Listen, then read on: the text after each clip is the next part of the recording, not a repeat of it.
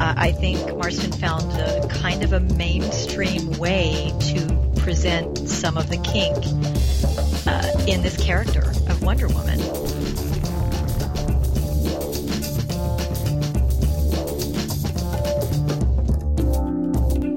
Hey everybody, it's Amber Love from AmberUnmasked.com, and today I have the pleasure of talking with Cunning Minx, who is a fellow podcaster, and uh, she hosts Polyamory Weekly, which is one of my favorite things to listen to. So um, I find it very, very educational, and when I thought that I needed to talk to people about combining this subculture of geekery with the subculture of sexuality. There was no better person to talk to than Minx. So Minx, why don't you uh, explain to the viewers and listeners who you are? I, I actually really like the way you did it. Um, uh, so I'm, I'm Cunning Minx. I am the host of the Poly, Polyamory Weekly podcast. We've been in production since the spring of 2005. And yeah, I've been, uh, I've identified as kinky and poly since about that same time, since about 2000, I guess it was 2002 or so. And, uh, uh, I'm a kinky poly booby sexual and I just talk about sex and relationships and kink and stuff online because, uh, well, I've damaged too many relationships by not talking about that stuff. Right. And I think, I think that's great. And I mean, the, your conversations are extremely open and, and the fact that, um, I, like I love I love the intro to your show. How you even say that you know what if you're closed minded, then you know, like why this is not the podcast for you. Um, but um, what we'll do is be, you know, because the two of us are in these these sort of subcultures that have a crossover. Like if you were to take the the, the two circles and and cross them over, you get that sort of shade of gray. That's you know, I think that we meet there. So um, let's see what we can learn about combining geeks and sexuality. Um, if you weren't a comic book reader, was there some sort of you know, trigger that you remember as, you know, from your youth that, that you found as your first sexual stimulation? Uh, yeah, and it's funny, guys. I did tell Amber, I was like, I don't really read comic books. I never really have. I, you know, I hope that's yeah. okay. That's totally okay. I mean, you know, if you said, yeah, I used to get Bugs Bunny and I felt a little weird, well, then I would be like, okay, well, we need to talk about furries instead. But no, and it, it's funny. I'm, I'm asked this question a lot, like, how did you first know you were kinky, and and how did you first know you were poly? And the answers to those questions are very different depending upon how exactly you ask them. Um, but I will say that my early sexual fantasies, it's really funny. I didn't, I mean, I, I, I lived in Texas. I didn't actually have a lot of external stimulation because I lived in a very bland vanilla suburb. Uh, but I've always had a great imagination and the things that always turned me on from the time I started masturbating when I was like eight years old, it was always stories of um, coercion and submission. So I would see something on TV about a girl being kidnapped and I would fetishize that. Or, um, uh, um, of being a spy and being taken hostage. Like there, there was always this capture. There's always kidnapping and capture, right? Were you usually the one being captured? Always. In, in oh, yes. Oh, always. Always. Okay. Always. Yeah, and things like Snidely Whiplash tying the girl to the train tracks. Yep. That's, yes, that, I, I'm. For me. I wish this was video because I'm drinking out of a Snidely Whiplash glass. Right no now. way. I'm not kidding you. I'm gonna have to send a picture of that. So okay, so if okay, so you, you had the, these notions of being captured and everything, much like many of our comic book heroes and victims. I mean, you know, whether it was Peter Parker always having to change into Spider-Man to go rescue Aunt May and Mary Jane, or whether it was, you know, Batman and Wonder Woman actually being captured and, and tied up. It's something that, that comics and cartoons, you know, these are, you know, imagery from childhood. We've, we've seen these things, you know, our whole lives. You just made me think of another one. I always felt kind of, in a weird way uncomfortable when Batman and Robin would get captured and tied up and put on some conveyor belt for some incredibly elaborate thing that they would eventually escape.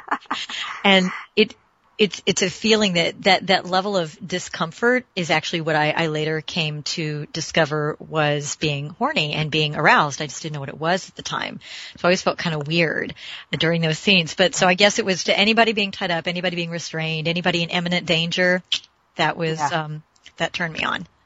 Well, and of course now the the final repeal of what what was the Comics Code Authority, uh, uh, you know, the stamp of approval. That the last book is finally done. Nobody's ever using the Comics Code um, approval anymore, and that was because um, the book The Seduction of the Innocent, where there were claims that content such as Batman always hanging out with Robin the Boy Wonder would turn children homosexual.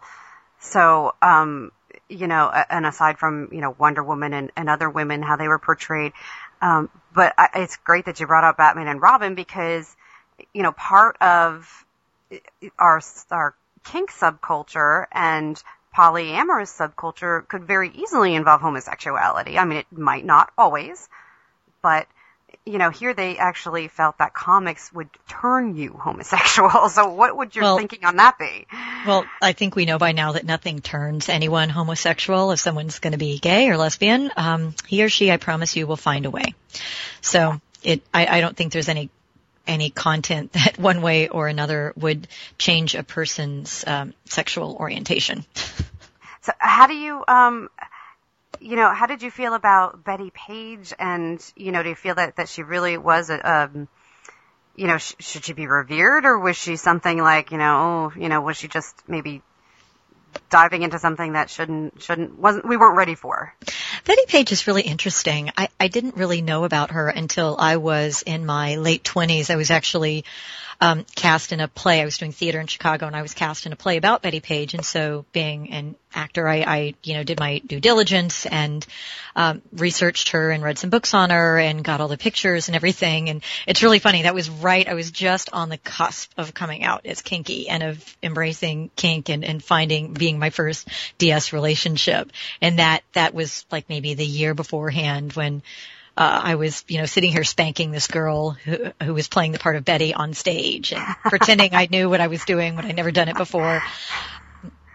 I don't know. I mean, oh, she, she's an interesting character because she's, of course, a real person, right? And yes. everything I've read said that she, she really just wanted to model. She wasn't really consciously embracing kink as an alternative lifestyle herself, that she just really liked having her picture taken. She liked you know, she liked posing, she liked doing these things, and you know, if Irving Klaw wanted to photograph her and all this kink stuff or tied up in a trunk, she was just cheesing it up. She was just having fun in front of the camera. And, uh, I think she was naive in a sense that she didn't really understand that this would upset people to such, to the extent that it did.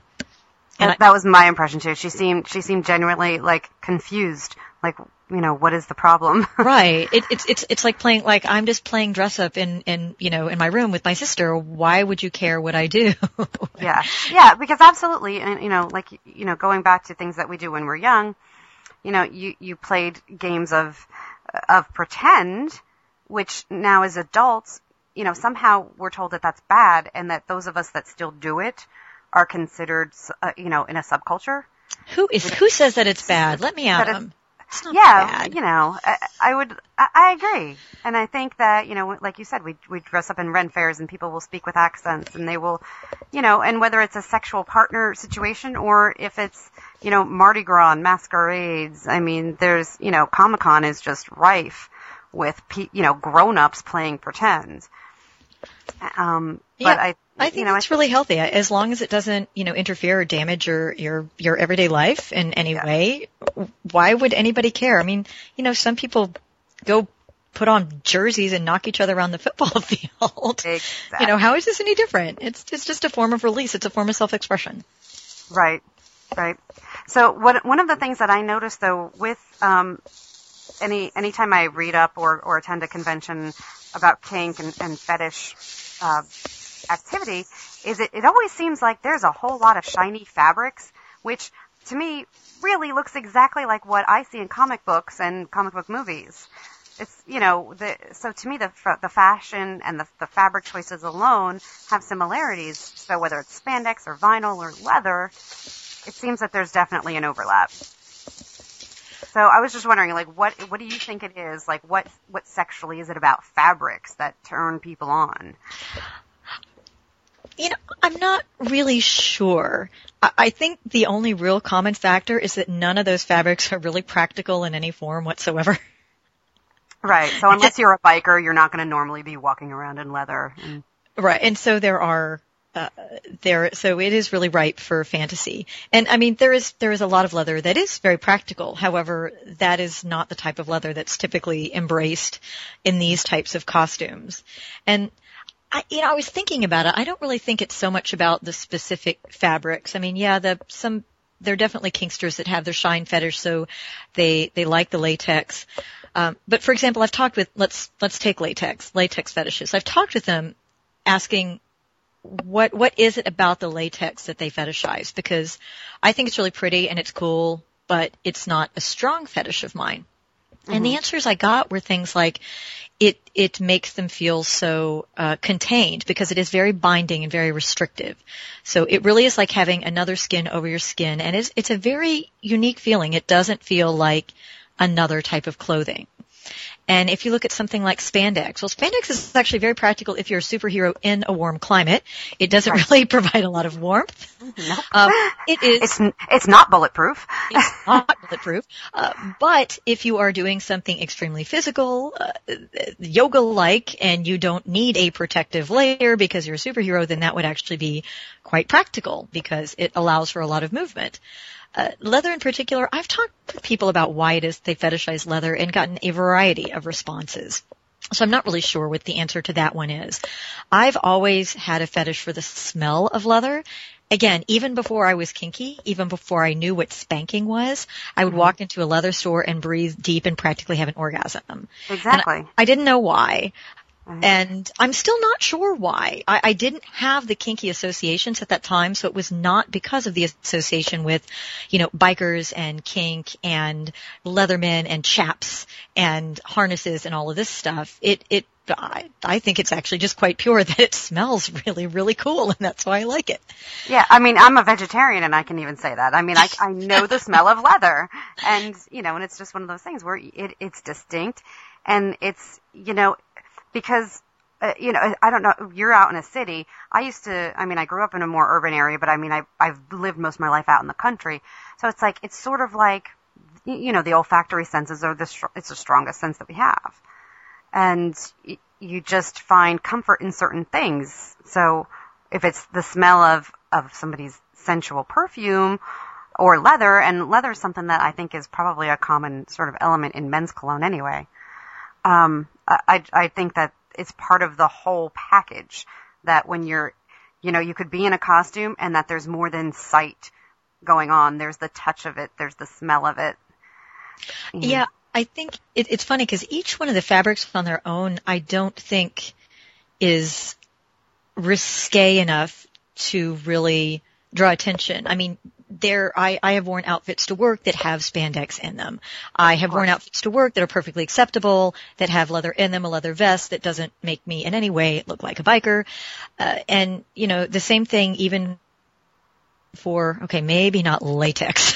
or PVC. quite shiny. Um, yeah, exactly. But I, I think it's, um, I, I, think it does have something with it to do with the combination of factors that um, some of them definitely have the feel of being alternative. Your PVC and latex that are very different from an everyday practical fabric, about as far as denim as you can get, right? Uh, but then the combination of the others, I really think that it's more about how you wear them with things like leather and spandex. It, it's really about how it's cut, the bright colors of it, how you feel in it, that sort of thing. So I don't think there's like this one right answer to why it is that we tend to, you know, focus on those fabrics. And another part that I think overlaps is the fact that a lot of superheroes uh, you know, have masks and you know or hoods of some sort hiding who they are. And you know again when i th- when i think about and and because i know honestly nothing about about the you know the domination and and submission environment when i see images those are the images that I tend to, to see, whether it's, you know, a documentary or, you know, a modeling website or something. There always seems to be some sort of mask element, just like, you know, just like in comics. well, they're terribly comfortable. I think everyone will be wearing them in the future. I have to do my little Princess Bride quote. Uh, I think that the reason that you see them in mainstream images of S&M is because in the mainstream, they tend to overdo it a little it's one of my pet peeves that if they show a dominatrix being caught on I don't know, Law and Order or something. It's it's inevitable that she has she's like they're always wearing everything. Like they're wearing the collar because they're slave, but they're also carrying a whip because they're, you know, the top and the dominant, and they're wearing a mask, and they're wearing, you know, the high heeled boots, and they have a whip, and and they've sort of put everything together in one person. Whereas for most of us, there are plenty of switches to be sure, but most people are you know, in one particular scene, they would be, you know, the, a person would be a slave or a bottom or a submissive, depending upon the arrangement and orientation. So that person might be wearing a collar and maybe something that uh, the top finds that person attractive in, but it wouldn't be everything at once. If there is a fetish for masks, sure, the person will wear a mask. Uh, to me, it's actually the masks aren't that big of a deal, but I think you're, you've hit on something in terms of the relationship to comic books, in that it is it adds a level of mystery. It's something that you is not acceptable to wear in the mainstream culture on a daily basis. Anything that hides your face, right. it's sort of uh, the the vanilla version of that is like the uh, the uh, sunglasses or I was going to say the pirate eye patch. Like that's sure. how it's like they it's it's just a little bit edgy because they're like oh pirates are, uh, but it's still it's it's on the verge of being socially acceptable because it you know, sort of could be to, to, to deal with an actual, an actual physical handicap. Right, right. Um, now, um, one of the most iconic comic book characters of all time is Wonder Woman. And I dress as Wonder Woman as often as I can. Um, and I've come to know the family who are the, the heirs of the person who created her, William Moulton Marston, and his wife Elizabeth. Now, for some reason, it is it she's become this icon of the bondage community and it's you know and people really really psychoanalyze this it's you know because you know we'll get into the details here that um back in Wonder Woman's early days I mean first of all she has a lasso that she can tie people up with and it makes them tell the truth whether they want to or not and she has these slave bracelets on that were given to her because she came from an island of women. And so the bracelets were a reminder about the shackles of man. And yet when her wrists were bound together, she would lose her powers. So and when any time she was captured, her wrists automatically got tied together. And and all of these things I can see why that would become a symbol to the bondage community, but at the same time, as I said, I don't remember a single Batman issue or episode where he and Robin weren't getting tied up too. Part of what you may be picking up on is that the creator of Wonder Woman, William Moulton Marston, was actually he was in poly. He was poly and kinky. Yeah. Yeah. So he he lived in this polyamorous BDSM family. Uh, there were three adults and four kids in that family. So normally if if I didn't know this backstory, I would say, well, any empowered woman, people would think, oh my God, she's kinky. She must be a dominatrix because that's the only image that people have of any type of empowered, strong, powerful woman. But in this case, I think part of it is actually intentional. I, I think. Uh, I think Marston found a kind of a mainstream way to present some of the kink uh, in this character of Wonder Woman and it was very to me it was actually very very subtle. I mean, the golden lasso. I you know, I, that's that's very very different from you know Snidely Whiplash actually tying the woman up on the train tracks and putting her in danger. It's a lasso of truth. It's for a good thing. So I, I think he actually did quite created quite an ingenious character that sort of has these elements of kink and BDSM, but it's hotly contested because it's not really clear cut one way or the other. You can choose to see it as kind of vanilla and part of the character, or you can choose to see it as kinky roots. Right, and that's you know that's one of the things that I found fascinating was that if you don't know anything about him, to me I just examine them as characters. I'm not right. comparing Wonder Woman's creator to Batman's creator, Bob Kane. Uh, you know, I, I don't know that Bob Kane ran around with you know a little boy wearing nothing really but underwear and a vest. You know, I mean, if he did, then that'd be interesting. That would be interesting. But, um, you know, but I think so many people don't examine Wonder Woman as herself. I think they examine her creator. Um, you know, but I mean, when it comes to, you know, those of us, you know, like me that, that dress up as Wonder Woman, does that mean that, you know, is there some sort of psychoanalysis that I need to instantly think, wow, I'm, I, I'm actually into fetish and I had no idea. I mean, do I need therapy? Should I work this out? I mean, well, again, I, I'm going to say that you only need therapy if uh, whatever it is that you're doing, your your fetish or addiction or whatever it has, actually interferes with your life in some way. So if you dress up as Wonder Woman and you like it and it doesn't cause any problems, then does it really matter whether you're kinky or not? You just like Wonder Woman. That's awesome. And there's a lot of drag, you know, what I find it astonishing that there are drag queens that look so much better than I do when they dress as Wonder Woman. They always fucking look better than we do because they do not have the curvy hips because they're guys and, you know, all the models and images of beauty we see today are built on 14 year old boys and it's easier for a boy to look that way than a girl. They just pad the upper half. Yeah, they do that and they have the the height and usually the muscle tone of a comic book character. Yeah, that you know the the rest of us would need steroids to get. I think. Yeah. um, um, so as far as um, bringing costuming though into a fetish, how would how do you suggest? I mean, I don't know if you if you've already you know if you've addressed this on your show, but how do you suggest a person talk to their partner about introducing costumes and role play into the bedroom. I should probably do a show on this, except I actually haven't done a specific show on this. However, Violet Blue has done about a million shows on this uh, because she is the queen of making uh, the idea of exploring sexual fetishes and sexual fantasies so easy and so simple and so fun. So if you if you really want to find out more, you should go listen to pretty much any show, any podcast that Violet Blue has done, because she always addresses this in one way or another.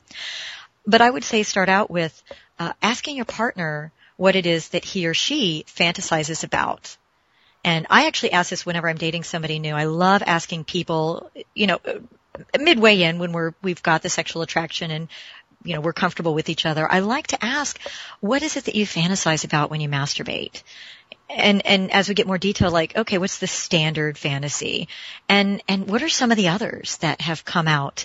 What did you used to fantasize about like maybe 5 years ago? What's what's an old one you could pull out of the closet that maybe you don't do anymore for for one reason or another? And and see what comes up. And I find that that's really easy for me because then I can pop in and say, "Oh, I have a schoolgirl outfit. Cool, we can do that one." Or, that's really awesome. okay. Well, I have something that could pass for Princess Leia in the gold bikini. How important is it that the costume be authentic, or is it just the suggestion? I find it interesting that a lot of people just do role play with without costumes. They just talk and say, "I am this, you are that. Let's go," and they don't need the costumes, which is mm-hmm. fantastic. Mm-hmm. And I, I would so that's what I would do. I'd start off by asking my partner what his or her fantasies are and just listening for a good long time. Spend a lot of time listening. And, you know, it may not involve any costuming or, or anything at all, but you'll learn a lot. And then it will give you an opportunity to say, you know what, there are a couple things I want to share with you that really get me off.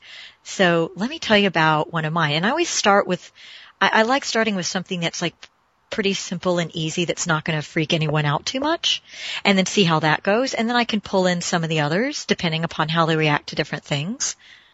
You know, when it comes to, like you said, uh, you know, talking, right, you know, you're at a certain comfort level before you, you even approach the subject. I think you know, the fact that one of the reasons that I love your show and the guests that you have is that people are always expressing, having open communication with their sexual partners. And, you know, and that goes for any relationship, friends, family, everything, having communication and uh, knowing that, you know what, at some point, this could change because I, I know I was talking to a friend who said that he used to love the character Harley Quinn, who became the you know known as the the Joker's girlfriend, and I mean, and this is this is a character she was terribly abused. I mean, the Joker would like throw her off buildings, he'd blow her up. I mean, he was just like the most abusive, terrible boyfriend anybody could ever have. and she, you know, and she did nothing but love him and worship him. And he said that he absolutely fantasized and adored Harley Quinn until he thought, you know, he took that love, he named his daughter Harley because it's a cool name and killed that fantasy right oh. away. um, you know, I, you know, yeah, things, it's true, change. things can change and it, it, your relationship with one character, I've, you know, there's definitely been characters and things that I've grown out of. I, I don't spend as much time at Renaissance fairs as I used to. That used to be the, my, my persona at Renaissance fairs was my alter ego because I could, I could flirt and be completely outrageous as I would never ever do in my vanilla life. And that used to be like, it was pretty, it was this character that I was creating and playing. And then as I gradually became more sex positive and became more initiated into the kink and poly communities, I, I, I still love Renfrews, but I don't go very often because I, I feel like there are other places where I can be myself and express myself and so I don't, it doesn't have to be with a British accent anymore. Not to like it. And there have been other people too that, you know, they're married for 10 years and then some, you know, one of the partners somewhere along the way discovers, wow, I'm, I think I'm really a furry or I saw this latex and it really turned me on. And uh, you know, it's something we need to accept that we as, as human beings and as sexual beings, we do grow and evolve and change over time. So what turned your partner on last year may not turn your partner on this year. So it's always good to ask and check in. And if you find a new website or photo or comic book or fetish, you should show it to your partner and see how she reacts because you'll never, you never know. That's right. You never develop know. a fetish together. When, when, yeah, when it comes to, um, to a fetish that's something bondage related. You brought up, you know, Slave Leia and the gold bikini, and I was talking about Wonder Woman. I mean, those are two iconic things that you see at every Comic Con. There's usually way more Slave Leias. Um, uh, do you think that, you know, one necessarily truly represents a, a, a fetish better than the other? Because, you know, both have to do with empowered women. And when I think of Slave Leia, I, I always kind of have to turn it I have to say, we call her Slave Leia. She was, you know, but on the other hand, we have to remember that she broke free of her captor and that she kills him and she gets away. But yet, whenever we see the person dressed as her, it's always with, you know, the chain around the neck and the, you know, the very skimpy gold bikini outfit. Not, eh, you know, it doesn't seem like a particularly positive image unless you know the story that she broke free and she killed him. And I would add too that it's perfectly okay if you are turned on by the fact that it's, it's not an empowering image for women. I mean, I know so many people that have a fetish for, for making women cry and seeing women cry and seeing women scream in pain and they thought there was something wrong with them for so long. And I love those people because they make me cry and they make me scream in pain and they think it's beautiful. So there's absolutely nothing wrong with appreciating and being turned on by an image of a woman that is not empowered. If, if you are the woman and you want to dress one way or the other, I say go for it. You relate to whatever you want to relate to. There have been times when I related more to Wonder Woman who is far more empowered and just has those sort of kink undertones. As I said, right. it's sort mm-hmm. of the vanilla version. So you can, you can read her as very vanilla and that's fine. And she is very empowered and very, very strong. And Slave Leia, I think one of the reasons she's hot is because she is imprisoned. And even if you don't think anything about her previous or future empowerment, it can still be really hot just to see a woman tied up and angry and being forced to do something she doesn't want to do. That's we, we fetishize this in the kink community. We do. And, you know, as long as it's consensual. Right. But as yes, long as it's that's between, very important. As long as it's between consenting adults, it's it's perfectly okay to be turned on by the idea of you know a woman being controlled or uh, being forced to do something. And is there a male equivalent? Because um, the only one that I had been able to find was this character called like Tom by this guy Tom of Finland who did a lot of like homoerotic type of comics, but I could not think of a male equivalent to Slave Leia. I think it's a little harder to find men being sexualized in submissive roles in the comic book and sci-fi world. It's it's just a little tougher to find. It definitely exists in the kink world. There are many, many, many male subs. I always run across them in a lot of frustration because I'm looking for a top. and all the cute ones seem to be submissive men. Uh, but I think if you want to find something like that, if you take away the submissive part, I think you need to go to the evil side. Right? Yeah. You can definitely find the sadistic men if you go and look at some of the evil characters. They're not submissive, but then truly Princess Leia wasn't either. She was just submissive in that one particular scene. Right. And then for her, it was not consensual. I mean, that was the thing. I mean, it, you know, Exactly. was, she, she truly was captured. Which is why it was so hot. Right. But then uh, the only thing that I can think of is that we have in comics and not even comics, but to an extent, even all like the, the television medium, there's always a sidekick. Now, I, to me, that can somewhat be, be sexualized, you know, that there's always some sort of younger apprentice that needs to learn from a master. I think that's what fanfic is for. I think that's why fanfic exists. Because we're, we're really not going to see these eroticized versions of submissive men in most, most mainstream comic books and sci-fi. And, you know, people, if you want to write in and correct me and, and tell me I'm wrong, please, because I by, by no means have I read any comic books at all, really. And I'm certainly not familiar with the entire world of science fiction. But I think that's, that's a hole that fanfic is filling. Because fanfic is taking, um, it's uh, mostly written by women and it is eroticizing and putting the homosexual into these stories and it's making one man submissive to another.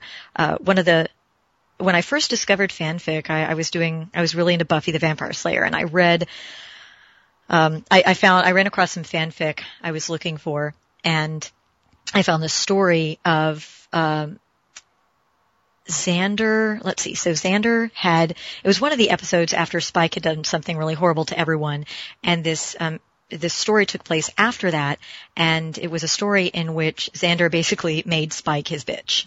And it was really, really hot, uh, because the, I mean, the homosexuality was there, and the sort of fictionalized non-consent was there in that, uh, Spike sort of, I think he wanted to make it up to him. So he sort of agreed to be tortured because he knew he deserved it, but he still didn't like it and he was in pain and Xander's verbally abusing him. You see what I mean? That sort Yeah. of thing you're probably not going to see in your mainstream Buffy or your mainstream comic book, but that is the gap that fanfic is going to fill. We will, you know, we'll put in the, we'll put in the, uh, the homosexuality and we'll put in, we'll, we'll put a man in a submissive position and still think it's hot. Awesome. And and it's true that you know there are. I don't know if there's more creative outlets or just different creative outlets than what people used to have, but um, the fact that we can we can write these things and share them with each other's with somewhat alias identities. You know, it, I think it might make people feel a little bit safer, even though we all know that once you're out there on the internet, you're out there. Yeah. but at least there's an, there's an illusion that you're that you're under an alias. Right. Um, um, so uh, one of the things that's been coming up lately too is the subject of, um, because I, I've, I'm on Formspring like all of my other girlfriends, and uh, you know we get asked, and sometimes anonymously, so you don't know if it's being asked by a, a male reader or a female reader, but we're asked, you know, how does somebody date a girl like you? How does somebody meet a geek girl? So you know, I'll pose the question to you: How does somebody find, you know, a, a a partner that's into the same sort of, you know, fetish or maybe fetish curious, let's say. They just, they're, they're not sure, but they find something interesting. How do they go about finding other people in that community? So I'll give you an abbreviated version of my poly and single poly dating 101 talk. Okay. Uh, because I get asked a lot where all the poly people are. And the answer is actually, to your question, is actually very similar. And there are a couple of different parts to the talk. The first thing is you are not going to find your fabulous, wonderful, you know, costume fetishist nerd girl in the annual meeting of mortgage brokers. Well, maybe you will. You never know. But she probably is not going to be comfortable coming out to you in that particular context. So you have to go to the alternative communities. Things like Renaissance Fair, things like um, pagan gatherings, things like bisexuality events, um, to fetish and kink events, and to sci-fi con. Sci-fi is actually this sort of great Venn diagram. It's the middle of everything. You can find a little bit of every alternative community within the sci-fi community. Um, and of course, if you're going to date anyone, it goes almost without saying, but I will say it anyway, that you have to be comfortable with yourself. You have to love yourself first. And you have to be willing to put yourself out there and, and, and be brave and, and, and face rejection. We all have faced rejection. It sucks and, you know, it still makes you stronger. Right. Another thing I encourage doing is writing what I call a user manual for yourself. I think this is a great exercise for dating for anyone, even if you're not looking at an alternative community. Um, and if you you can um, if you go to polyweekly.com and uh, do a search for user manual, you can find my examples of it. And if you're on FetLife, I've also posted my entire user, manual on FetLife as well.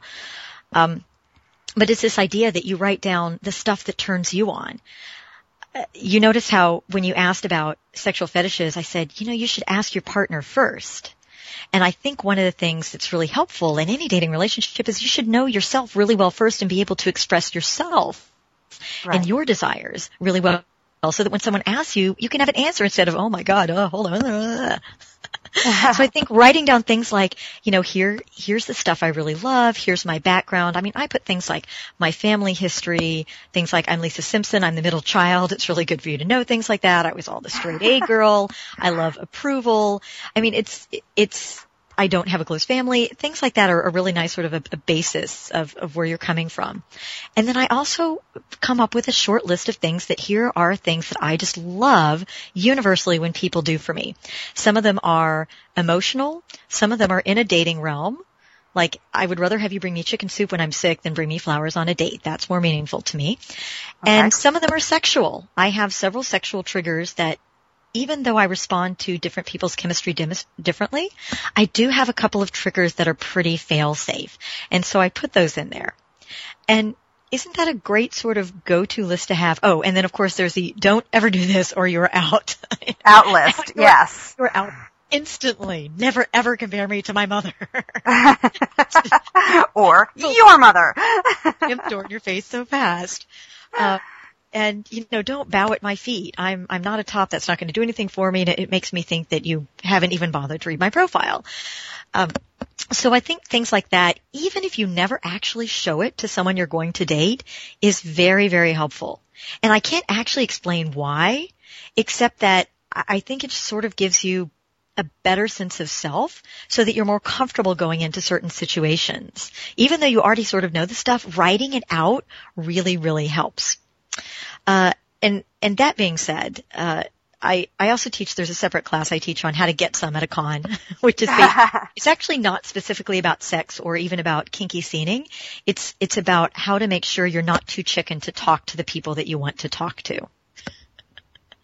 um, awesome. And yeah, and one of the things I, I, I say is that if you are fortunate enough to be at an event and you're you you want to connect with other people that are like you, most events have a mailing list that you can join first.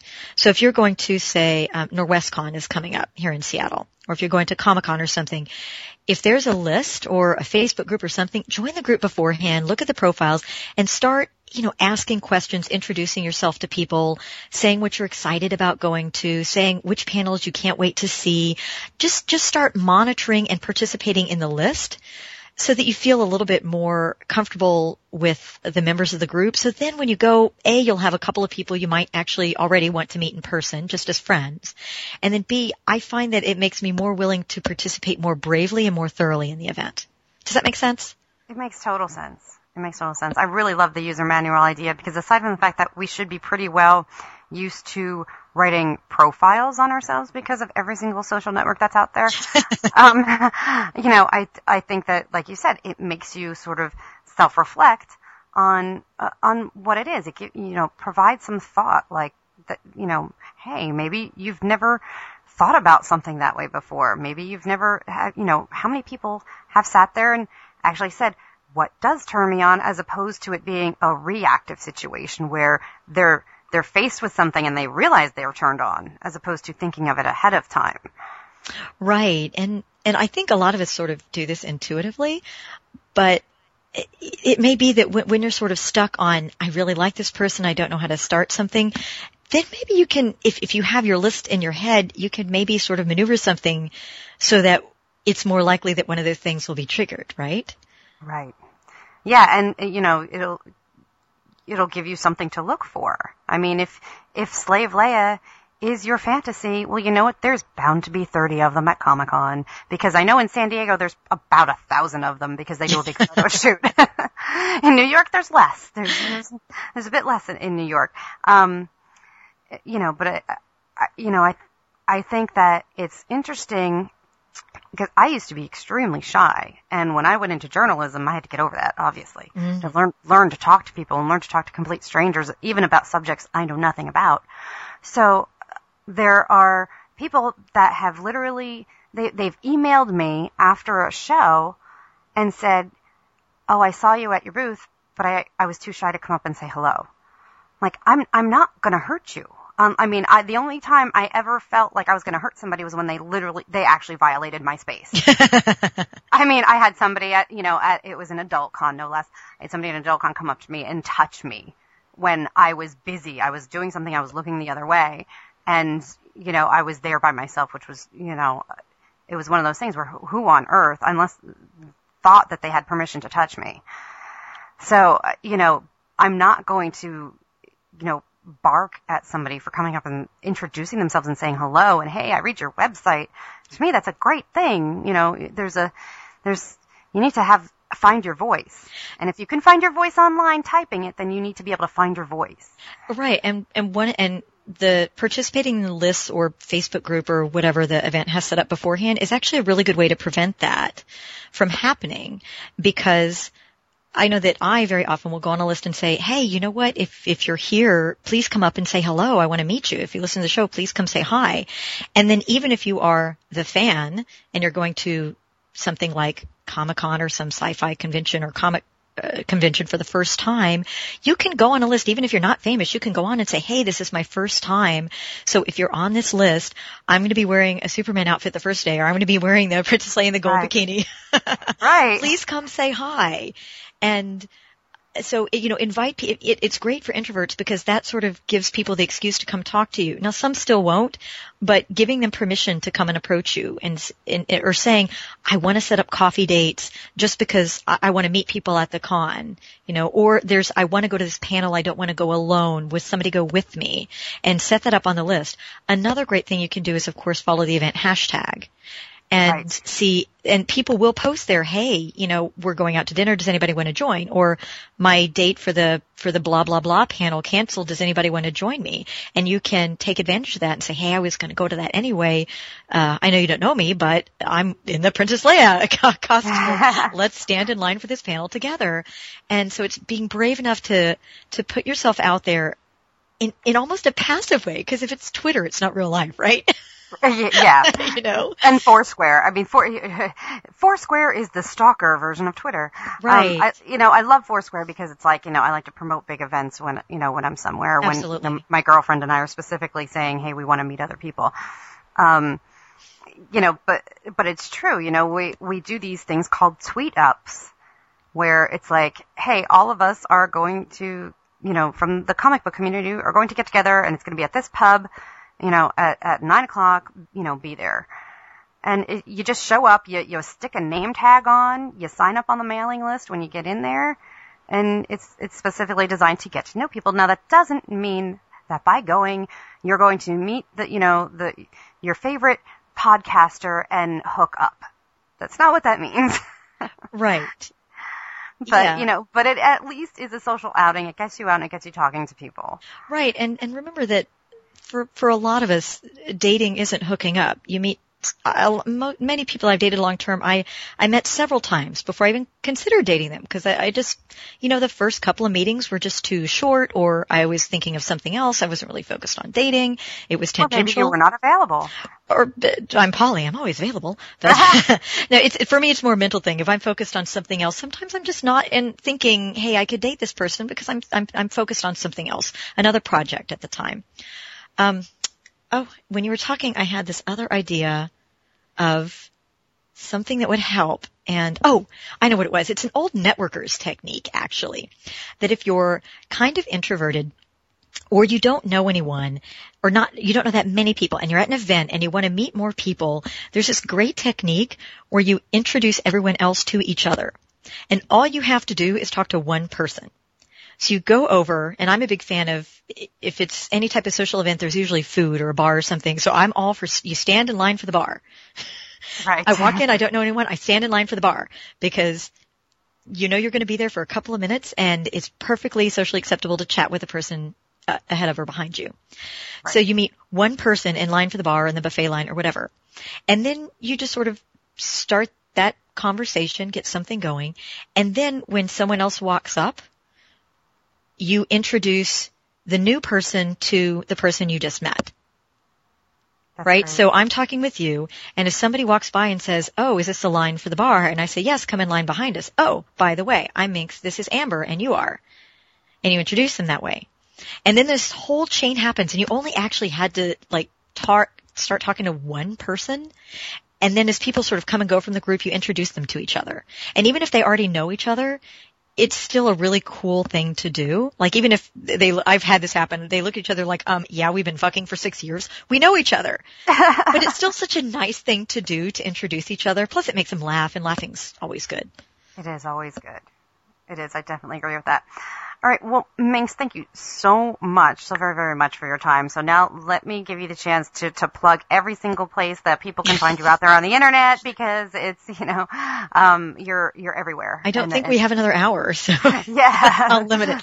Um, the best place to find me is at polyweekly.com, which is the blog and podcast site for uh, for the Polyamory Weekly podcast. And uh, just a little plug, we do about half of our listening audience identifies as monogamous. It's really more about uh, relationship skills and communication skills with uh, some kink thrown in there. It's definitely kink-friendly pansexual. So if you only want to hear straight stuff, you probably shouldn't listen to the show because you're going to hear all kinds of gay stuff and bi stuff and things like that. Uh, you can also find me on Twitter at Cunning Minx. And the show, Polyweekly, also has its own Twitter account at Polyweekly. You can find me on Facebook at cunning.minx. If you want to friend me on Facebook, please say how you heard about me. Just say, hey, I heard you on, heard you on Amber's podcast. That's fine. But if you don't, uh, I probably won't accept the friend request at this point. And you can also fan Polyweekly on Facebook, facebook.com forward slash Polyweekly. And I feel like there's so much more, but let's like, wait, there's more, long, isn't there? So, yeah, yeah, as long as there's, I mean, as long as there's there there's links, there's yes. a central central location to find you, and you know, yes. certainly. Um, like you said, you're you know you're on FetLife with oh, your user you know manual what? and stuff. So. Yes, I will provide you a link to the user manual in some usable format. So if people want to take awesome. a look at that, I'll I'll put a link to that. Um, I'll provide you a link so you can put it on your site. Okay. Now, do you have to be a registered, you know, user at FetLife to see that? At FetLife, you you do, but I think that I'm pretty sure I've posted it somewhere else. So I'll I'll dig up the post that's a public post. You don't have to join or come up with a username or something. I'll I'll make sure it's in some public place where people can just click and at work and not get in trouble. That's fantastic, Minx. Thank you very very much for your time. Absolutely, I had a blast. Great. And, uh, you know, again, this is Amber Love at amberunmasked.com. And stay tuned. Hope to bring you more of this sort of uh, educational information.